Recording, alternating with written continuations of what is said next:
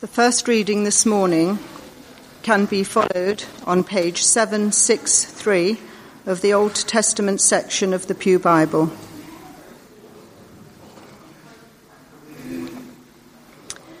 I'm reading from Jeremiah chapter 31, verses 31 to 34. A new covenant. The days are surely coming, says the Lord when I will make a new covenant with the house of Israel and the house of Judah. It will not be like the covenant that I made with their ancestors when I took them by the hand to bring them out of the land of Egypt, a covenant that they broke, though I was their husband, says the Lord.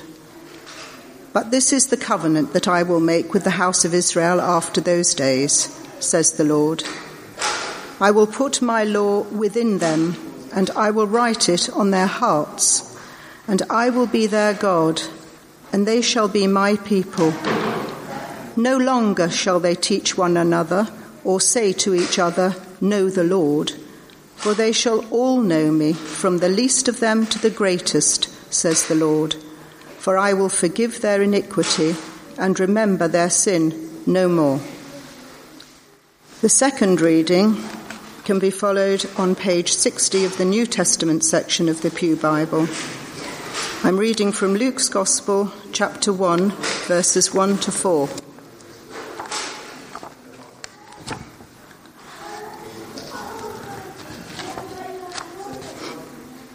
Dedication to Theophilus. Since many have undertaken to set down an orderly account of the events that have been fulfilled among us, just as they were handed on to us by those who from the beginning were eyewitnesses and servants of the word, I too decided, after investigating everything carefully from the very first, to write an orderly account for you, most excellent Theophilus, so that you may know the truth concerning the things about which you have been instructed. This is the word of the Lord. Thanks be to God.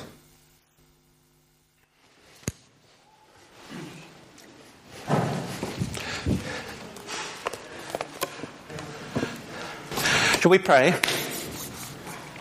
Oh, Father God, may we have hearts and minds that are open, not just to hear, but also to receive whatever you want to tell us. And where you challenge us, may we be willing to respond in obedience. We ask this in Jesus' precious name. Amen. Those of you who've looked at the, um, the schedule for these weeks will have noticed this morning it's Jesus and the Gospels uh, is where we're aiming at. So um, I hope you're prepared for a, a, couple of hours because how, how do I cover Jesus and the Gospels in the quarter of an hour allocated to me? Uh, but there we are. Let's see.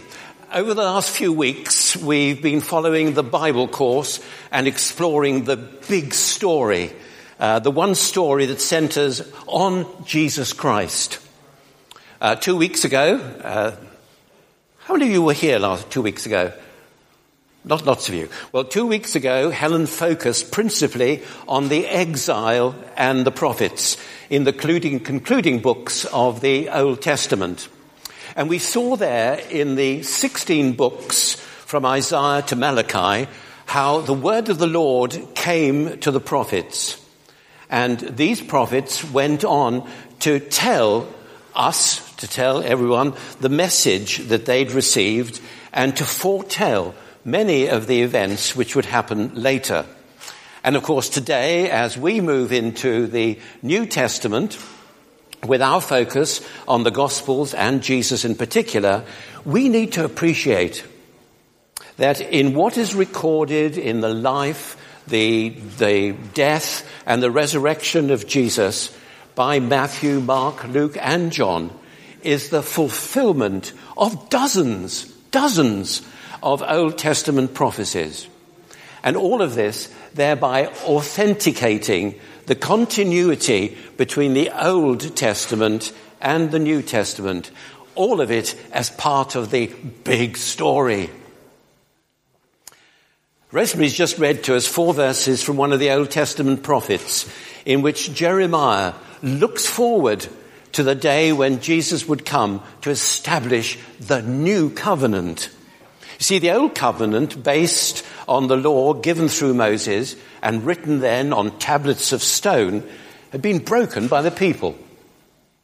Instead, says Jeremiah, there will be a new covenant. There's going to be a new agreement offering that unique personal relationship with God Himself. With His laws written not on tablets of stone, but written on their hearts, on the hearts of each individual. And it would be Jesus, it could be Jesus who's going to come to establish that covenant. And of course, for us today, in 2018, this covenant is here. It has been here for some 2,000 years now. And the truth of it is reliably recorded for us in the four Gospels. The other reading this morning from Luke, and in those introductory verses, uh, Luke makes it clear that he has investigated everything from the beginning in order to write a careful account, he says, so that, why? So that we can be certain of the truth. You see, his task was to carefully uh, and scientifically investigate uh, the whole course of events in our Saviour's life. Luke, as a medical doctor, knew all about study and research and, and digging into facts to, to get them right. And he researched the evidence of many eyewitnesses. And he realized the importance of the written record. The written record of Jesus' life and ministry in order to preserve it from the inaccuracies which were bound to arise from continued oral transmission. And he wanted to record good news. He wanted to record good news. That's what the word gospel means. His gospel was good news. And in the gospels, of course, we see how it was Jesus who preached the good news. And today, you know, in turn, when we preach, when we proclaim, when we make known the good news about Jesus, we can do so with the confidence of knowing that all of it is founded on historical truth. Well, Matthew uh, wrote his gospel mainly for a Jewish audience. Mark presents Jesus to the Roman Empire, whereas um, uh, Luke, it's felt by many, uh, was reaching out to the marginali- marginalized, to the, the poor, the women, the children, uh, and to the Gentiles. But all three, Matthew, Mark, and Luke, uh, their Gospels are often referred to as the synoptic Gospels uh, because they share so much material in common. Whereas John, we often refer to him, and he's referred to in, in Scripture as the beloved disciple, the one who was very, very close to Jesus. Uh, he g- goes to great pains to put emphasis on Christ's words, and he wants to explain the full meaning of all the, the signs, miracles, uh, referred to in his gospel as signs. He wants to explain so that we will understand what signs mean in, in, in depth. Uh, in many respects, his gospel is more spiritual than the other three. But there's considerable overlap in all four gospels. And where there are minor differences, and there are, aren't there, here and there, that's a good thing because that indicates that they didn't collude on their accounts. I'm going to ask you a question. Have you read all four Gospels? Have you ever sat down to read a Gospel in a chunk and then another one in a chunk? I don't know, but you've read certainly parts of it. Um, you've heard sermons based on, on uh, the birth, the ministry, the life, and uh, death and resurrection of Jesus, as recorded in the Gospels. And you, as you sit there, think back. What you've read, what you've heard, what has it really meant to you? What has it meant to you? Think of a passage that has really been very meaningful or uh, uh, the, the word when it's really sort of hit you hard and you thought, wow, that was for me?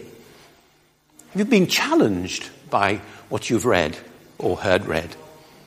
Ever been sort of nudged by what you've heard? Perhaps encouraged? Transformed? Changed in some way to live, to act, to behave differently? I don't know. Yes? You know?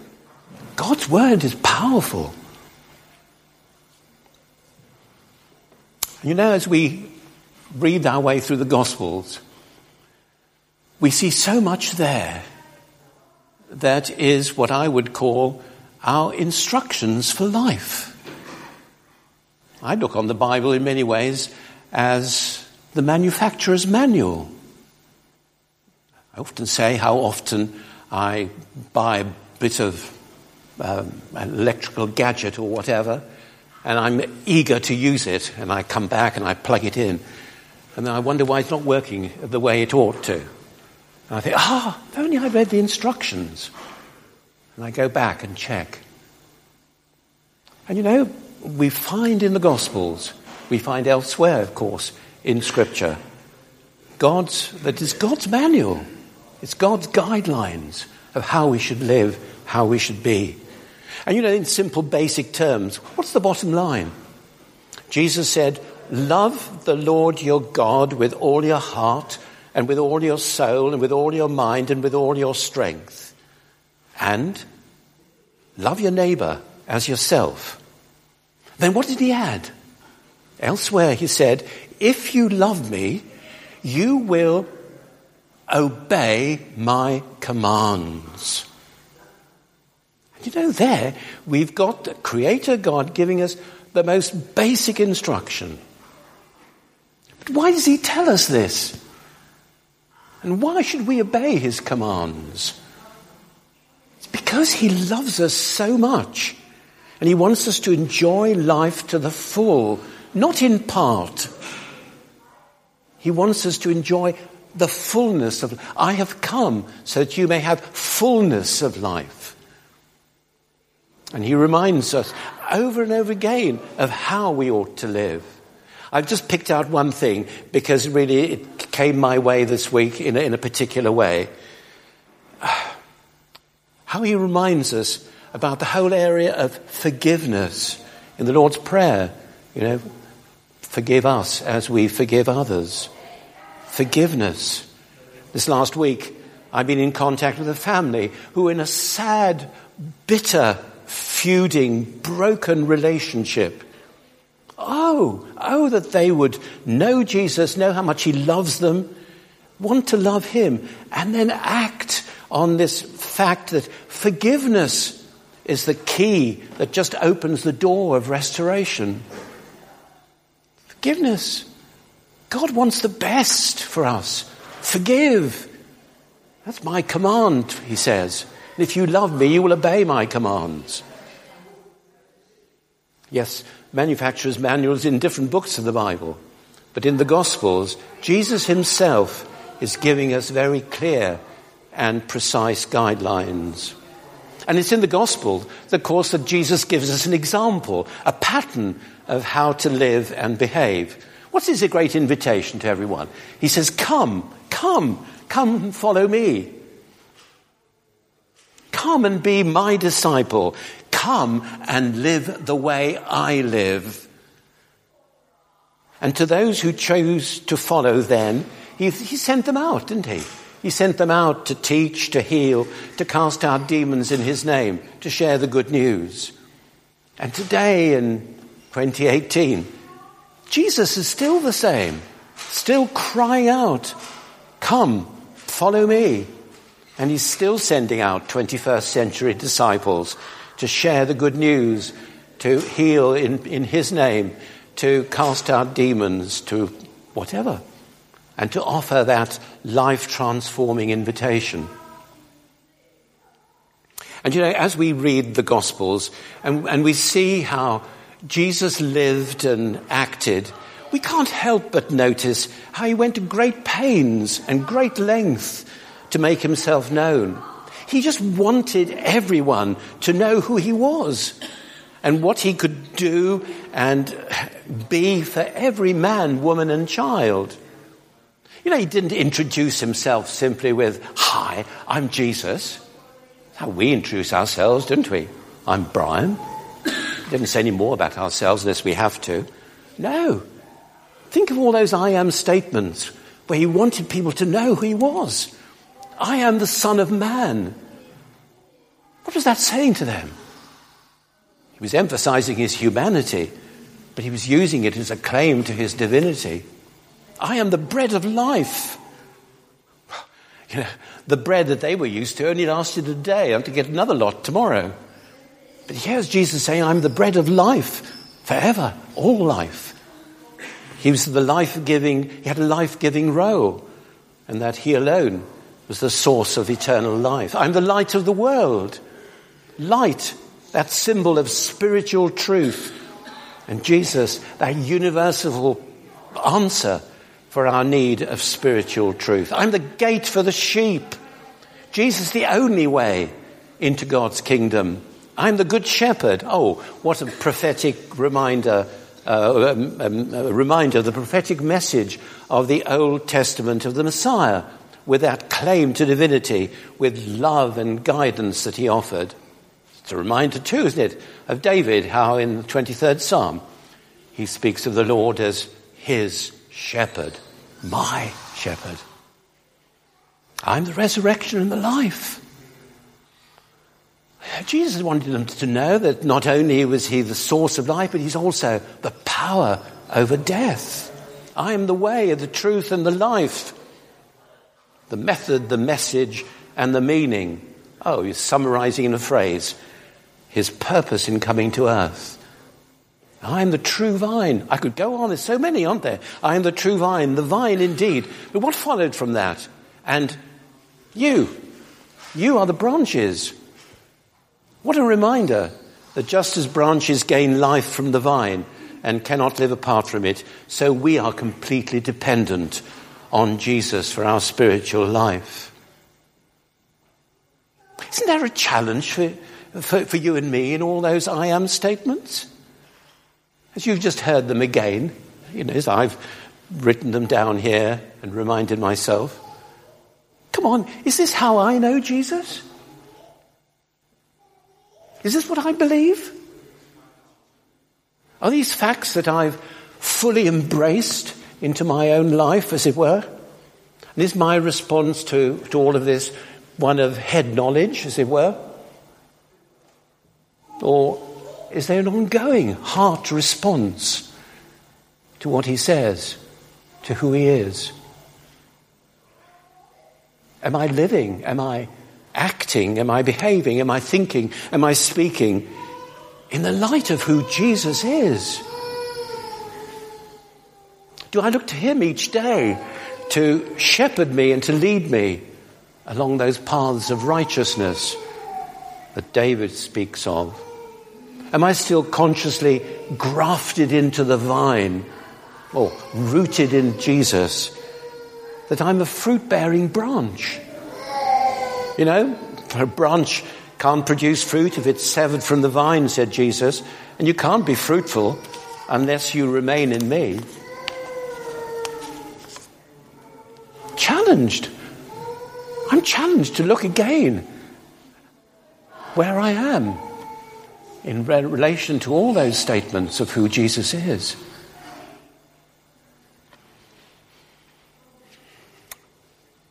I'm going to stop soon.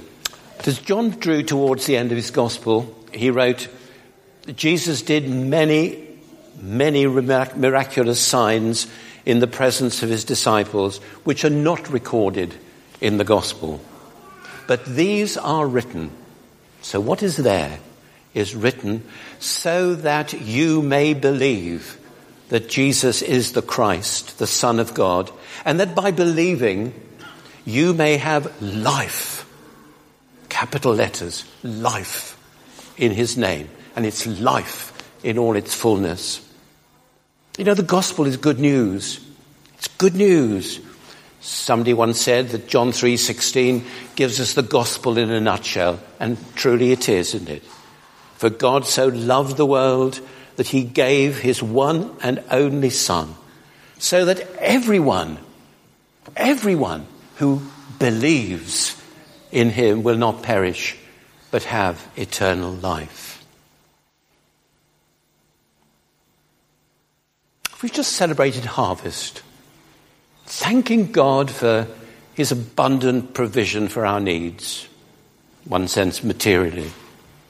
But the good news just reminds us that God has made amazing provision in giving us Jesus to rescue us at the heart of his salvation plan. Oh, thank you, Father God. Thank you.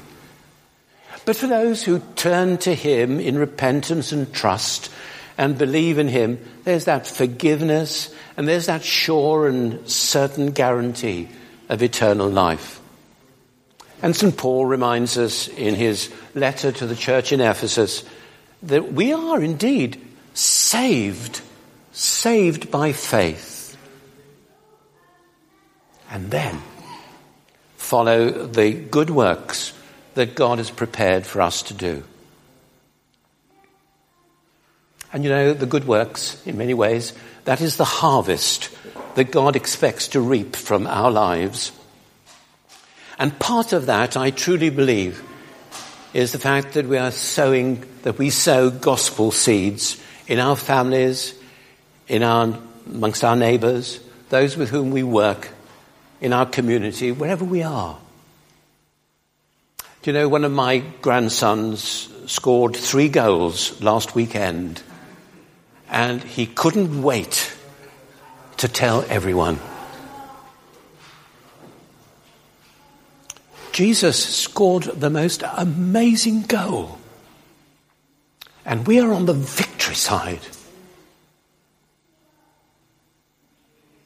We should be telling everyone have we lost the thrill and the wonder of it all? And what He's done for us, for me. Hallelujah. We're redeemed sinners, safe and secure in the love of Jesus forever. Oh, let's tell the world how and why they should come and follow Jesus. Oh, let's pray. Oh, we thank you, Father God for those who shared the good news with us, for those who pointed us to Jesus. Thank you for the day that we decided to follow you. That day when our faith journey began with you, Jesus. But frequently our faith is found behind the locked doors of our heart. Oh, Spirit of the living God, come burst the bars of fear that keep us silent and send us out from here with that message of good news, not only in our hearts, but on our lips. Your kingdom come. Your will be done. Amen.